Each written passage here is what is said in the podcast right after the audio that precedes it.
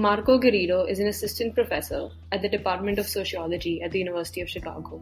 He earned his PhD from the University of Michigan Ann Arbor in 2013, his master's degree from the University of Notre Dame in 2002, and his bachelor's degree from Harvard University in 2000. His work is focused on the relationship between the urban poor and the middle class in Manila, as located in slums and upper and middle class enclaves. His project has been to connect this relationship with urban structures on the one hand and the political dissensus on the other. In the process, he highlights the role of class in shaping urban space, social life, and politics. On this episode, we discuss his book, Manila, the Patchwork City, which discusses the city in context of these class relations.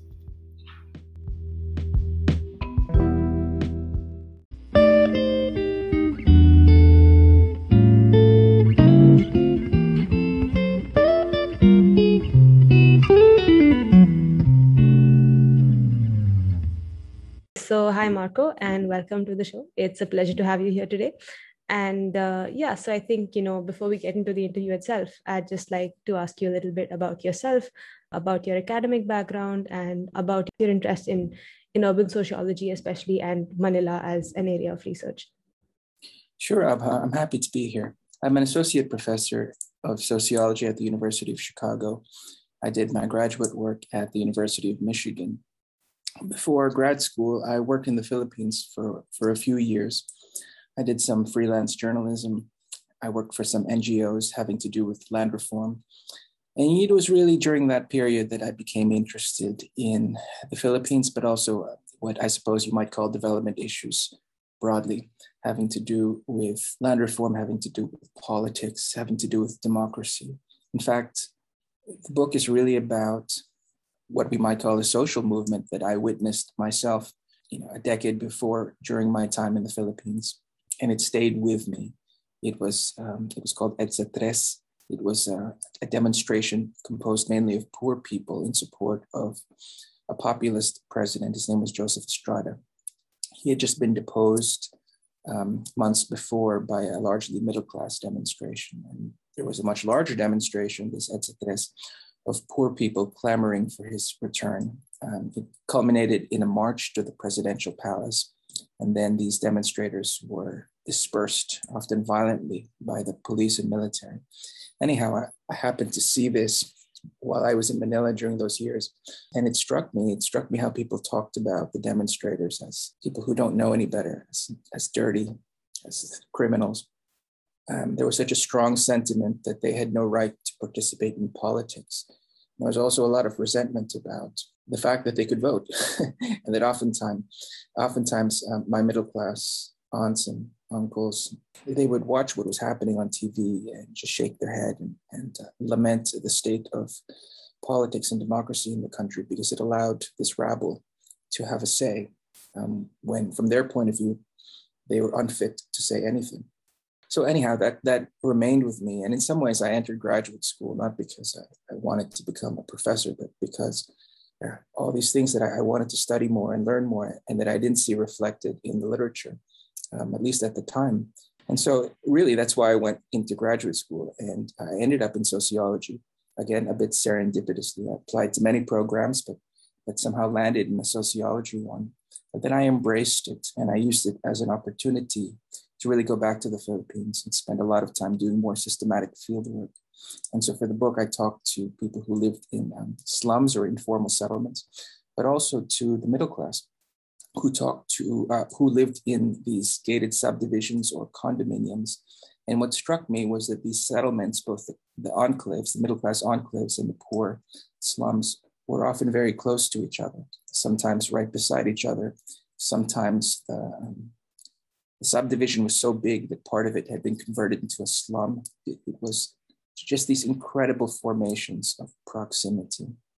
Um, and so really that's, that's really the seed of the book, just marveling at um, this urban configuration. So I started off really as asking a political question. I wanted to know why the poor supported this populist president while the middle class hated him. What accounted for the fact that these two groups of people, both residents of the same city, often neighbors, saw politics in very, very different ways. And that led me to start paying attention to the way these groups were segregated but it was a segregation that was characterized not by distance. You know, in the United States, when people talk about segregation, they often refer to neighborhoods that are isolated and usually far away from the mainstream. Um, but this was not the case in Manila. It was slum areas were dispersed throughout the city. Um, in fact, half the city residents lived in these informal settlements, and they were often close close to more formalized and much more valorized kinds of housing, subdivisions, condominiums, malls, even entire centers bundling together recreational, commercial, uh, you know, different kinds of functions.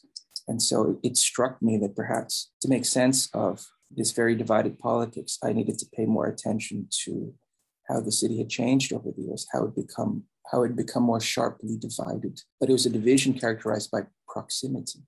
And so that was that's really where the book that's really the focus of the book, and because it just this process just fascinated me uh, during the years before graduate school. Definitely right. You know, I think um, something that I think I would especially like to inquire a little bit more into is the title of the book itself. Because, you know, I think if you look at the term, you know, that you've used, right, you know, like you haven't really like described the city as a melting pot, like any such thing, you know, I think if you look at the term, you know, like patchwork in itself, right, like, um, you know, there are a lot of differences, but on the other hand, there are also a lot of things in common. So I was wondering if you found there similarities um, in terms of like the population itself and how exactly a lot of like these dynamics uh, pan out? Sure. So I used I used the, the word patchwork to describe Manila, precisely because clearly it was a city that was marked by segregation, but it was a segregation of different spaces and really different social worlds that were close to each other, like a patchwork. Um, and so there was interaction for sure between people within these spaces. After all, uh, the people who worked in the subdivisions and the condominiums often lived in the informal settlements across the street or nearby. Uh, these were their uh, maids, uh, carpenters, gardeners, cooks, drivers, and, and so on. There were various kinds of interactions too in the context of, say, religion. A church might include in its parish both the members of a slum and the members of a subdivision at the same time various kinds of local government organizations. Their boundaries of the, of the local neighborhoods, they're called barangays in the Philippines, oftentimes included members of the different spatial formations. So it led to all, all kinds of very interesting interactions. So you're right insofar as a patchwork suggests boundaries between places, but I also mean to suggest that because of their proximity, there was a great deal of interaction um, between these spaces. And so in the book, I talk about how how the character of that interaction is really what's significant. You know, sometimes people assume that just because there's interaction, people build bridges and they end up getting along, right? So a lot of the integration literature in the United States, for instance, suggests that what you need to do is to put people in proximity. The idea being that if you put, say, different racial groups in proximity, they'll build friendships. They'll get to know each other, and the, the racial animus will somehow subside well, in the context of the Philippines, there was proximity and there was interaction, but it was a very hierarchical and unequal interaction for the most part. So, certainly true, this is certainly true when it came to work relationships, but also, you know, uh, social, local government, church. There was a sense in which people who came from the slums, so called squatters, in the context of Manila, were looked down upon were still seen as dirty, as criminal, as thieves. This followed them like a stigma. You know, the fact that they lived in these places followed them like a stain um, and shaped the character of their interactions, even in even in settings that were supposed to be non-hierarchical. Um, and so, in any case, it's precisely this interactions, despite the patchwork quality of the city, that resulted in what I call in the book a, growing sense of class consciousness on both sides, a sharpening divide that extended politically when it came to this figure of Estrada, uh, Joseph Estrada, the populist president. You know, people who went to church together, who were part of the same neighborhood organization, who worked as servants for, for other people. They looked at this one person and they saw different things the middle class saw a despicable person, a corrupt person. And that's why they demonstrated to dislodge him the poor looked at him and they saw a kind of savior, somebody who listened to them, who made them feel seen. And so in the book, I, I talk about how part of Estrada's appeal had to do with the fact that he made them made the poor feel seen. He made them feel recognized, and that mattered so much because of how in their everyday lives they were often invisible or mistreated or, or discriminated against. Um, so I, yes, so I make connections between the patchwork quality of the city and quality of interactions, and then ultimately to the way they thought about politics. Definitely right. You know, I think um, a lot of what you've described also reminds me of the patterns that you see in a lot of developing countries around the world, right? And I think you know now especially there is growing talk around diversity and how you know i think if you have a heterogeneous society you have so many different views and i think it is in fact essential for a healthy democracy right?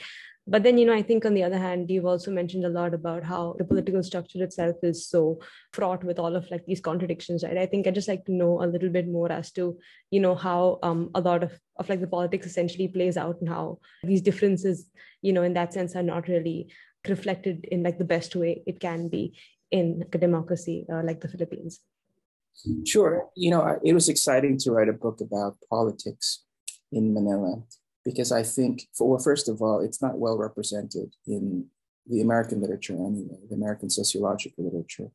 Um, it's not just Manila, it's also Latin America, it's also um, India. And um, a place like Manila, I think, it's not exactly like places in other parts of the developing world, but it's closer, certainly, than, than looking at American the American literature and descriptions of politics in the United States or Europe. So it is exciting to write about a part of the world and have people, not necessarily from the Philippines, but say from India or Brazil, say, that looks familiar to me. That's how politics works in our country too, to be part of an increasing globalization, maybe you might say, of American sociology was, was nice. With respect to politics, I mean, here's one way in which it was, it was different. So I, I talked about the poor responding to Estrada. And, the puzzle for me was, you know, here's a guy who was corrupt. there's no, there's no question about it. He was corrupt. There's a guy who wasn't a very good president. Moreover, this is a guy who didn't do very much for the poor. In fact, his both his predecessor and his successor did much more for the poor than Joseph Estrada did. And yet, he was the popular one. He was the one they loved. They despised his, predecessor, his successor, had mixed feelings about his predecessor, but Estrada, because of his populist appeal, um, really commanded the vote of the poor. And I sought to understand why. Somebody who's who really hasn't improved their lives, at least materially.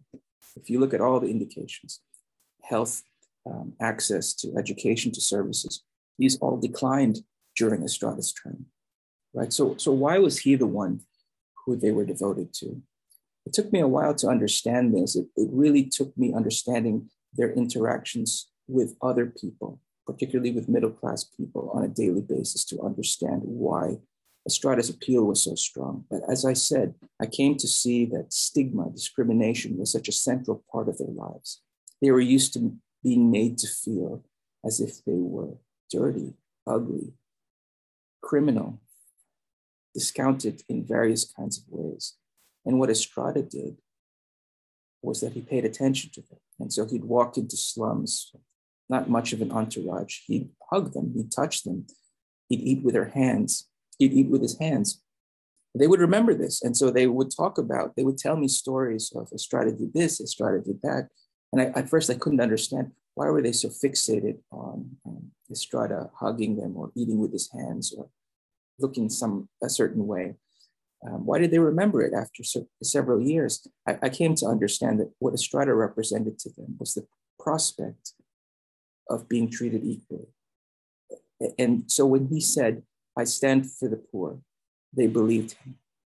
They believed him because, because of how he conducted himself. Now, to be clear, in the Philippines, just like I'm sure in India and Brazil and elsewhere, a lot of politicians say, I'm for the poor a lot of politicians say, you know, uh, vote for me and I'll take care of you. And so the poor had to develop a kind of savviness. They had to develop a way to, to sense who's, who's genuine here, who's sincere here, and who's not. And, and so, you know, both the, I mentioned Estrada's successor, Gloria Arroyo, she did more for the poor than Estrada did by a lot, as I said. And she also claimed to stand for the poor, but they hated her. and it's partly because she didn't come off as sincere in the way Estrada did.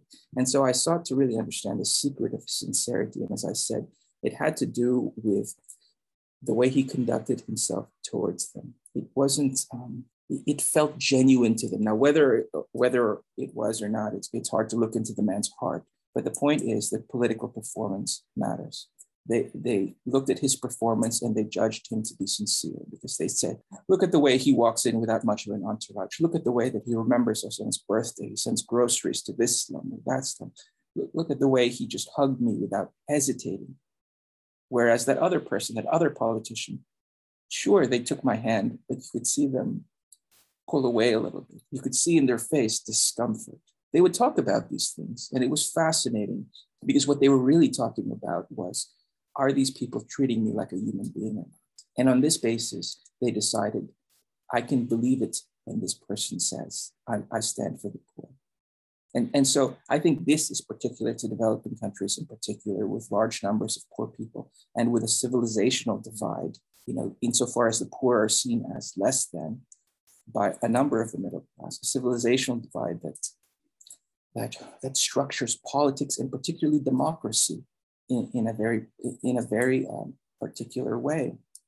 I mean, democracy in, this place, in these places is often regarded with ambivalence, at least by the middle class. I know for sure that my middle class informants in the Philippines, you know, they're happy to be, they're happy to have have a vote, but they're uneasy about the fact that the poor can vote.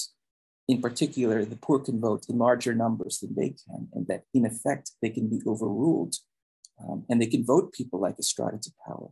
They feel profoundly uneasy about that, and and and that colors their their assessment of democracy. And so, um, and so I, I, happen to think that it's precisely this ambivalence, this unease with democracy that has led to somebody like the current president of the Philippines, Rodrigo Duterte, coming into power.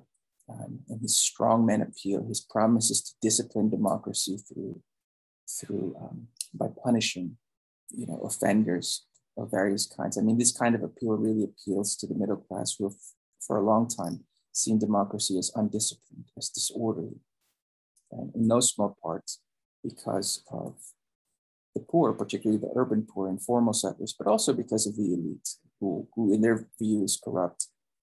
What I'm saying is that this is a kind of politics that needs to be described on its own terms. You can't simply take models of politics concocted in the United States and read them backwards into a country like the Philippines or a country like India or a country like Brazil. You need to describe them. You need to embed them in history and describe them for describe the politics for what it is, and understand even what a term like democracy means in these places. What it means to different people is different from what it means to Americans. Absolutely right. You know, I think uh, that's the thing with a stratified society. You know, as the name itself suggests, is that you know there are so many layers right like there are so many strata and you know i think um, in that sense of course to be you know a middle class person or to be you know someone from uh, you know the more like the stressed classes of society you know like so to speak i think to reach you know a person in power becomes all the more harder right and i know that in like the case of india at least right like we have the media who like for a very long time has sort of been that conduit between the government and between the people uh, so yeah, I just like to hear a little bit, you know, as to like what exactly like that conduit looks like in the Philippines, and you know where exactly the flaws are in reaching the people are like reaching the government, how exactly it it pans out. Sure, there's quite a story there. I mean, the media is quite, um, or at least it used to be, quite lively. I mean, there are a lot of media sources. I mean, it, it's changed a bit now because of Duterte, the current president. Uh, he's really clamped down on the media. He's cowed a number of media organizations. But before that, it was a very lively scene. You have different kinds of um, newspapers and, of course, broadcast, and it's mixed with celebrities. Um, so, you know, there's a kind of carnival atmosphere with the media. Now, with respect to my study, um, what was significant was that the demonstration that led to Estrada's ouster, it was called EDSA Dos, was widely covered in the media. In fact, it was praised there were celebrities interviewed, uh, politicians, bishops of all kinds. I mean, it was nonstop coverage. And so the media, that, that event was really celebrated. The poor demonstration in support of Estrada that happened months later was almost completely ignored. Media, even though it was bigger, it was much bigger, but, but uh, media outlets would refuse to cover it. They, they, they didn't want to, to feature this, these people, these kinds of events. And so, in a way, the fact that it wasn't covered only ended up angering the poor more. They would say, How come you cover this event, you know, with beautiful people, you know, well dressed people who go to that are most elite schools? But with us, you know, it, it's barely a mention, and there's much more of us. And so that became a real issue among the poor. Um, so one channel did cover it, and that was the channel that was partisan to Estrada. Um, and so that's the channel that people ended up watching, even though for the most part, you know, aside from that event, it just broadcast mainly religious programming. But because it was the one channel that covered it, as that's how people got their news because the major broadcasters, at least at the beginning of EDSA Tres, refused to cover the demonstration. And so the media, you're right, is a central player, and it can actually play a significant role in fanning the flames of political discontent, political antagonism. This is how people get their news right? And as I said, it's it's also it's also a bit different from from the media in the United States.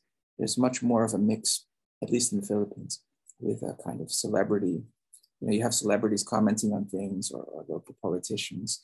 Um, so to be there, it's certainly exciting, but but it, it, it, it's hard to explain to people who don't know there's a lot of explaining to do to people who don't know these settings, who have in mind, say, the American context or the European context. So oftentimes when I talk about the Philippines, and when I'm not talking to, say, somebody from India or somebody from Latin America, I often feel misunderstood because they ask questions that reveal that they have a different model in their head. They ask about what's the about political parties and how political parties go. And I have to explain to them that in the Philippines there are parties, but um, personalities really drive really drive politics. And so there's a lot of translation work that needs to happen. And so, in general, as I said, sociology as a discipline should turn towards the rest of the world, not just to understand, um, you know, local conditions, but to under, to get insight into theory, into urban theory, political theory.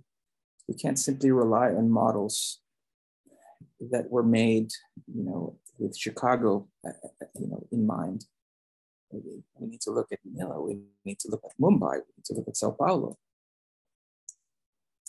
Absolutely right. I think I couldn't agree more because, like, a lot of what you've described really reminds me of Mumbai as a city, right? Like, where you've got these slums that are like in the city and you know and like at the same time you have like these hyper rich people as well and they live literally side by side right like it's it's quite bizarre to believe but i mean it's a very like uh, stark reality, I think, in that sense. Natural. It's just your experience of the city, right? So even there, even just what it feels like to be urban in these cities is very different. Right now, I'm in Chicago, uh, and so much of urban sociology is built around Chicago because this was the city in which you know, you know, urban theorists back in the early 20th century, they look at the city and they come up with their ideas about what a city was supposed to be like, what it was supposed to feel like. But that's not what it feels like in Manila. And I doubt that's what it feels like in Mumbai. And so we need new accounts, new descriptions of the urban experience, but also of politics. For sure. Yeah.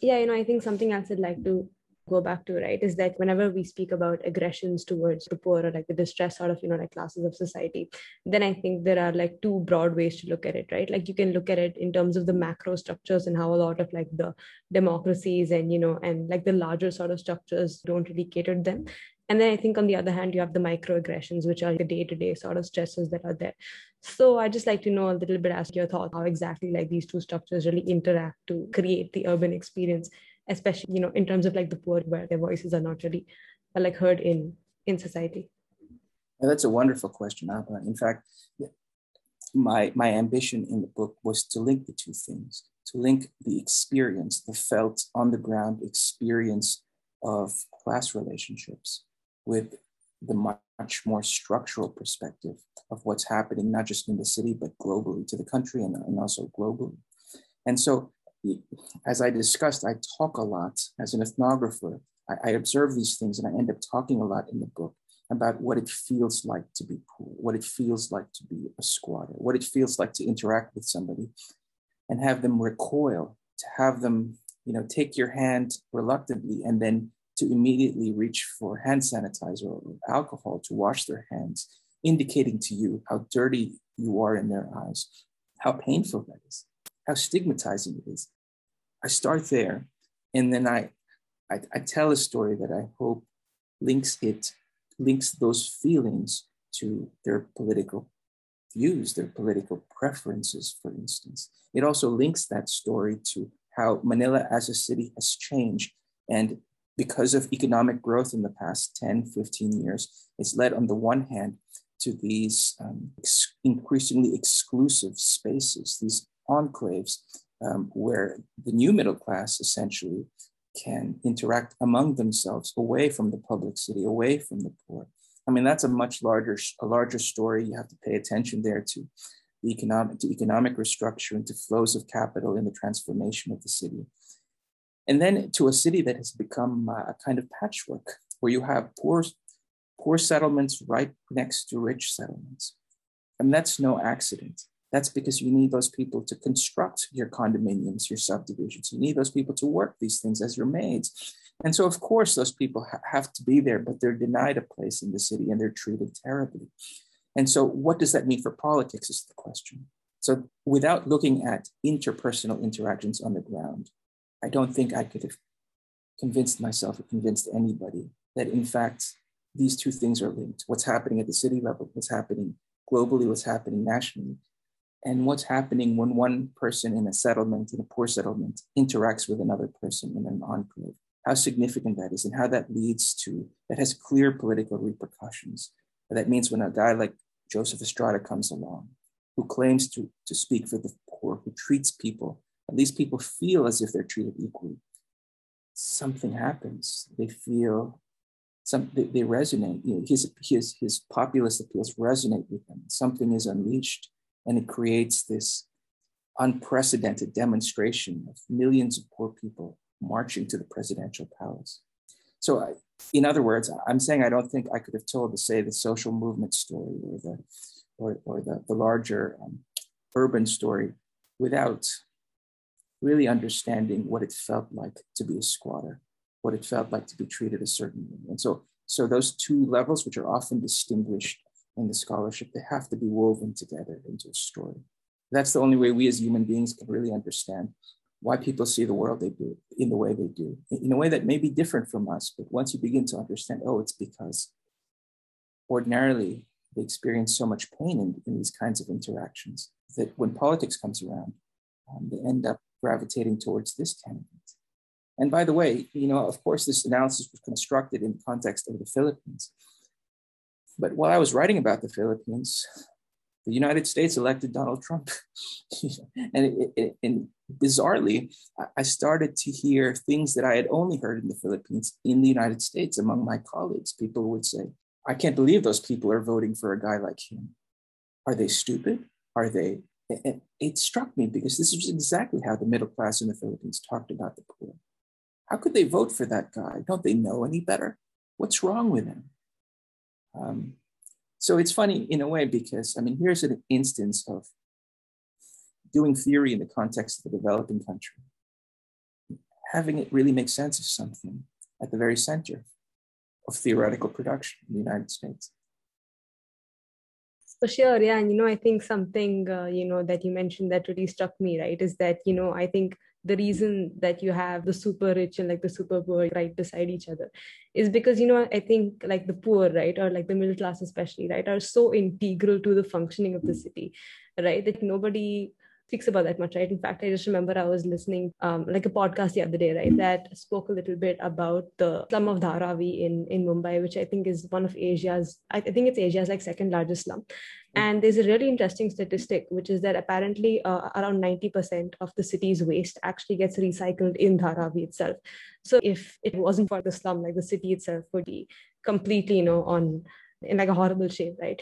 Uh, so yeah, you know, I think I just like to know a little bit as to how exactly you know poor and like the middle class in that sense you know are so integral to manila as a city like the fiber of city and day-to-day functioning uh, in that sense.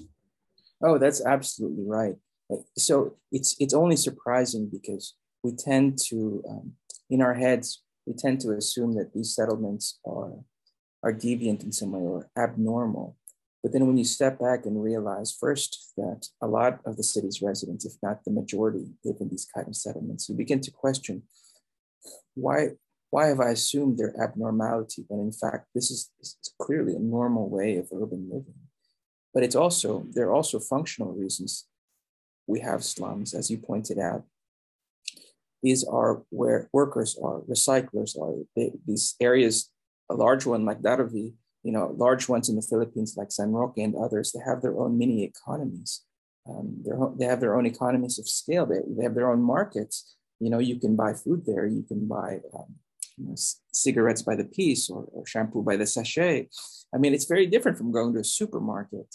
Uh, you can buy clothes there. You, there are vendors everywhere, right? They're extremely lively. You know, they're neighborhoods where, where, where people interact. There's a sense of community, sometimes much greater than a sense of community in subdivisions and condominiums. Uh, there's no question that this is as much the city as anywhere else, um, but it often doesn't get treated as such, which again gets to this discounting of not just these types of spaces, but the residents as well. But it's, it's hard to imagine the construction of these gated communities, the subdivisions, these condominiums, these, these posh areas with nightclubs and golf you know, golf courses without construction workers, without people to work them. But where do those people live if the city has become so expensive precisely because of those spaces that they can't afford formal title to land? Now they can either commute, right? But oftentimes, at least in Manila, that's a three, four hour commute one way. And that the, the cost of commuting becomes prohibitive. And so you really have no choice you're searching for a livelihood. The jobs are in the city. But the situation in the city is, is just that it's too expensive to live. And that's why we have informal settlements. It makes absolute sense economically. Socially, it's integrated absolutely with the, with the rest of the city. But at the same time, that doesn't mean that the residents of these informal settlements and the residents of the subdivisions see each other as equals, that they get along, they need each other, no question. But as you know, oftentimes these interactions are very much fraught, they're very unequal, they're stigmatized. And so I think this has become increasingly a condition of, of these gigantic cities in Asia and elsewhere, you know, in South Asia and Southeast Asia and Latin America also, parts of Africa. And so we need to pay more attention to it. We need to study it. And as I said, we need to describe these relationships in their own terms. We need a new urban sociology focused on the global south. True, yeah. Yeah, I think, you know, something I'm also a little bit more curious about is these interpersonal sort of interactions, right? Especially, you know, when you look at cross class interactions. Because I think while on a surface level, it is in fact glaringly obvious right that two different classes really need each other for like the city to function and thrive effectively. But i think at the same time like as you mentioned there are these, these associations of the poor with you know being deviant or like criminals right you know in in that sense. So i just like to know a little bit as like historically right like what exactly has been the context behind this and how has that been like passed on like through the years? And like why do these ideas and perceptions like still exist today Sure. Well, you know, um, as the city grew, really in the mid 20th century, a city like Manila, but also cities elsewhere in India and elsewhere, they really just exploded in population. And you had a lot of uh, migrants from rural areas pouring into the city. And they often settled where they could settle. And they had to, um, they had to create informal settlements. These weren't formalized necessarily with title. And around these settlements, there was a lively um, sense of community. There was a, an organizational infrastructure. People had to people had to organize to get things done, to build things, to lend each other money, microfinance for food. Maybe it's religious, maybe it's an ethnic group. And so these areas in informal settlements are very dense organization, which is a lot of organizations doing very, very different kinds of things. Um, and with that came a strong sense of place, a strong sense of community. Now, over time, some people moved out, more people moved in. But what we're noticing in, in cities like Manila is that, you know, for a while, informal settlements were regarded as transitory. They're a kind of way station between quote unquote modern urban life. People would get title, they, would find a formal plot of land. And to some extent, that did happen. But what we're seeing now is that a lot of these settlements became entrenched. And part of the answer is because of politics, at least in uh, a democracy like the Philippines, where electorally politicians recognized the residents of these settlements. They cultivated them. They, they, um, they cultivated connections with them precisely because this was a group of voters. And they realized that the key to office was political. These informal settlements were dense with people. And so, if you could cultivate a relationship, a clientelist relationship, a patronage relationship with this slum or that slum, you're all but ensured election. So, so part of it is political. I mean, I think these places were also uh, cultivated by, by politicians in electoral democracies like, like the Philippines. In any case, the reality is that since the mid 20th century, these, these informal settlements have grown, they've become entrenched, they've become a normal part of the city. And the situation today is such that land values in much of the city are just too expensive for people to even consider formalization. Again, they're in the city because that's where the jobs are. Right? I mean, that's where you can be a construction worker, or a driver, or a maid, or a gardener, or, or, whatever. Um, but how can you afford a plot of land that's not at the very peripheries? How can you afford a plot of land near, relatively near where you work? You know, near the subdivision that you're helping build or near the house that you're a maid for. You can't. You can't. And so these informal settlements become places where workers can stay. Like I said, once you understand that, you realize they have to be there. The city can't function without them. And at the same time, the perception has persisted that they're somehow abnormal, that they shouldn't be there, and that the residents are somehow interlopers, people who have encroached upon land, people who have no respect for private property. And that informs how they treat them, oftentimes. Very true. Yeah. And in fact, you know, I think a couple of points that you mentioned sort of take me back to a critical theory class, in fact, that I once did in sociology, right? Where we were studying about how, so even though this example is a Western one, right, which is during the industrial like revolution, right, when London was really emerging and you had a lot of these markets come up, then other places, right, like in and around the city, like a lot of these suburbs, a lot of like these towns and villages, right? Like conditions there were just you know essentially made inhospitable right? Like there were no job opportunities and all of that there which essentially caused people to you know move to the city and you know and like the city itself was such a mess because you had so many people and you know like crowding and all of that right but you know i think that sort of raises the fundamental question of why have conditions been made inhospitable in the first place right? Like why is it that people have had to make these migrations? And like why exactly you know have people had to like move from like their hometowns where like their families have been living for so long right? Uh, so yeah i just like to hear like your thoughts on, on that question. No, it's a good question. I think the answer to that question, for that, for the answer, you have to look at what's happening in the countryside, in rural areas, and so it, you know it's complicated. But one reason is simply demographic demographic pressure. And so the populations are growing. And so there's not enough land for people to farm. And so they're forced to find work in the city. But that's not it. That, that's not only that's not the only reason. The other there are other reasons. The city becomes a, a way to get money, to get wages. Now, if you're a farmer and you're a subsistence farmer and have been for generations, all of a sudden you find that to be competitive as a farmer, you need to pay for various kinds of farm inputs, fertilizer, for instance. You need to learn how to irrigate. Those things cost money. Now, before, perhaps you could do with very little money, but now you need money, particularly from wages. Where do you get wages? You know, and oftentimes you have to go to this, these families as part of their household strategies have to send people to the city to make money and to send it home to, to remit essentially. Um, there's also the fact that the commercialization of farming has left a lot of farmers landless. Um, and again, where do they go? The city becomes a, kind of refuge for these people. It became becomes a way to catch people who are becoming increasingly impoverished in the countryside. Um, that's where the jobs are. That's where industry is. And as industrialization starts to happen in the 20th century, in places like India and the Philippines, they need workers. And again, that pulls people from the city. And so I'm saying that there's a combination of both push and pull factors that result in these cities like Mumbai, like Manila, just growing beyond all proportion, beyond the imagination of anything that's happened in the West. And at the same time, the lack of sufficient governance, sufficient infrastructure, sufficient services leave people having to fend for themselves. And so they build their own settlements out of whatever material they're able to get. And this is self help housing ultimately. And it has to do with the fact that there is no state there to build public housing for them, or at least, you know, maybe it can do so in small amounts, but certainly not enough to capture the huge, huge stream of people who are pouring into the city.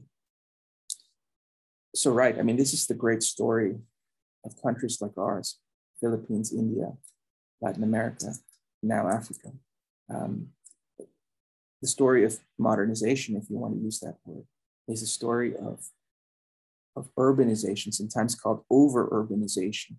It's a story that leads to the creation of these humongous cities that look like Manila, that have a patchwork kind of quality, that have rich and poor having to live side by side. It's not just one place, it's many places in the developing world. It's a particular trajectory. Um, and so we need to see it for what it is if we want to do something about it.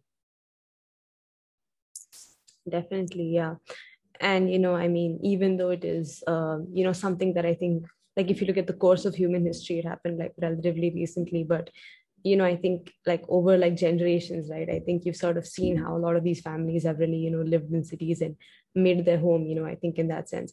And you know i think um like especially looking at india you know as an example i think there are you know in in some ways even though a lot of these divides still exist i think you still have certain tools per se that you know i think make society a little bit less unequal you know. I think like one of the biggest examples of this is when mobile phones came to india right? I think you know initially of course it was expensive but now it's like every second or more or less like every person you know has a mobile phone right? And this is um, a smartphone right? So you know i think everybody uses like whatsapp and like google pay and all of that. So i think in that sense it does create a sense of, of homogenization and um, and although of course you know like a lot of like these divides still exist i think if you still have these things it shows you how a lot, a lot of like these standards of living have also raised. So yes yeah, so my question is just you know if if like whether or not a lot of like these patterns have also been you know like repeated in like manila as well. Um yeah. Oh it's a really good point abha uh, you know so far i've emphasized divides and i've, I've emphasized different social worlds but you're also right. Not just proximity but as you pointed out technology in the form of mobile phones, for instance, in some ways work at cross purposes. Sometimes they give people um, a broader sense of identity. Look, they don't, they're not only classed, they don't only have a class identity, they don't only have ethnic identities or religious identities. They have broader kinds of identities, youth culture, perhaps, uh, a national identity, regional identities, so on and so forth. So there's a swirl of identities that, depending on the situation, some become more prominent versus others. And so it's true, I have emphasized class because that's the story in my book. But, but certainly, I don't mean to, um, to occlude or obscure these other kinds of identities that may come into play. I mean, mobile phones is a good one. It enables, uh, you know, through WhatsApp and through other through other kinds of apps, you can talk with people and not even know their class background. And perhaps that's liberating in, in an extent. It allows you to say, share your fandom of a certain artist or to like the same music. And maybe maybe these become ways to feel like like you're part of the same world. But there are also other forces that make us feel like we're part of different worlds. And so all these things go together, right? And they exercise different pressures depending on the situation.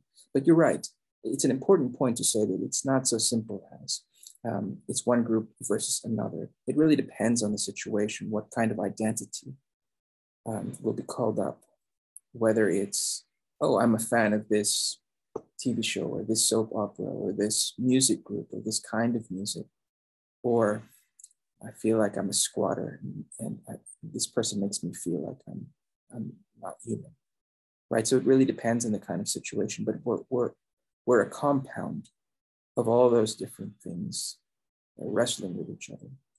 Um, so hopefully, you know, even proximity, I, I talked about unequal interaction, but it's quite possible that proximity gives people the opportunity to show real human kindness.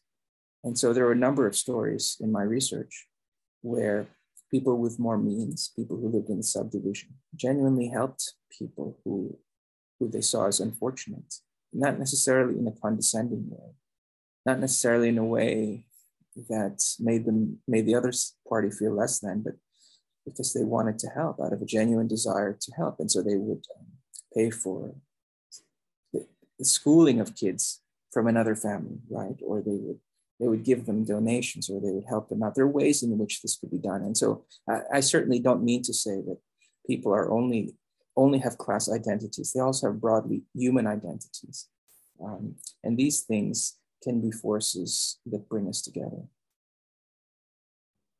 Very much so yeah. And you know i think um it also sort of um, you know like if we look at it in more technical terms right like i think we call it qualitative data but i think it essentially is stories right? Because behind all of those numbers and statistics are real people you know who are really living these lives and mm. yeah i think it's you know equally important if not even more important to really understand you know like what the lived realities are. Mm-hmm.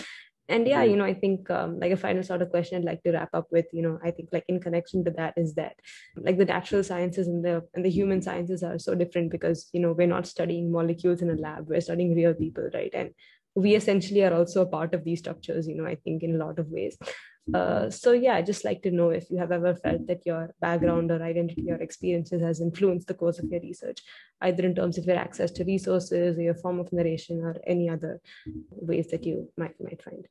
Well, that's a great question, and the answer, in short, is that it absolutely has, both in ways that I can recognize and in ways that I can't recognize, and I'll, uh, I'll, I'll freely admit that. Um, look, you know, I, I, I was born in the Philippines. I grew up there. Um, but then I moved to the United States. And so, in, in a way, I'm familiar with both worlds. But it's also the case that I'm not from a slum background. And I'm asking people who live there questions about their life.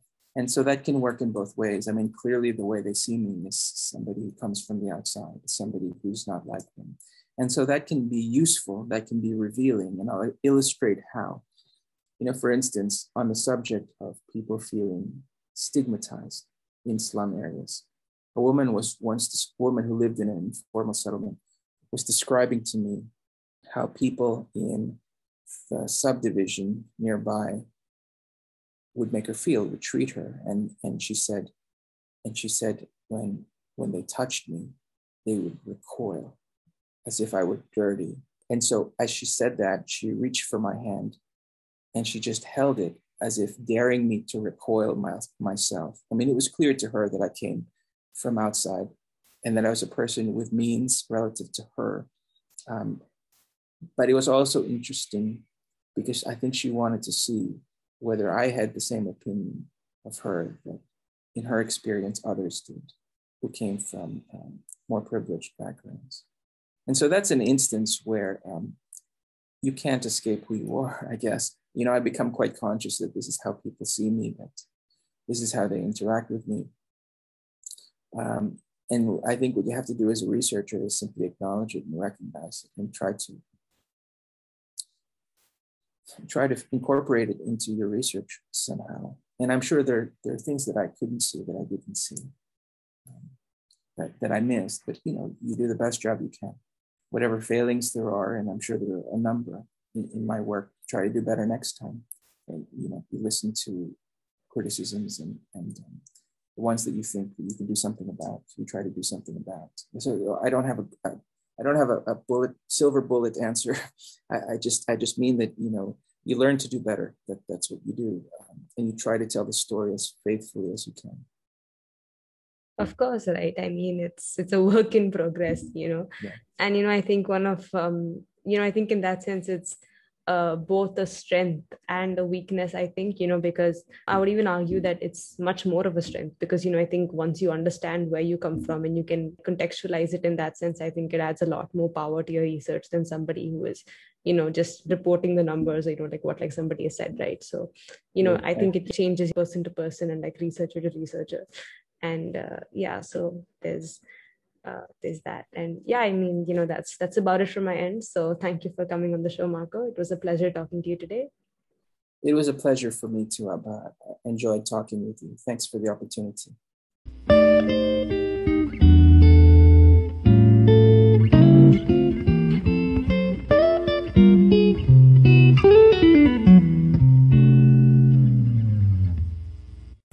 Thank you for listening to this episode. If you enjoyed this episode, then please do subscribe or follow. You can also follow us on Twitter or Instagram at the handle DTRRH podcast for further updates.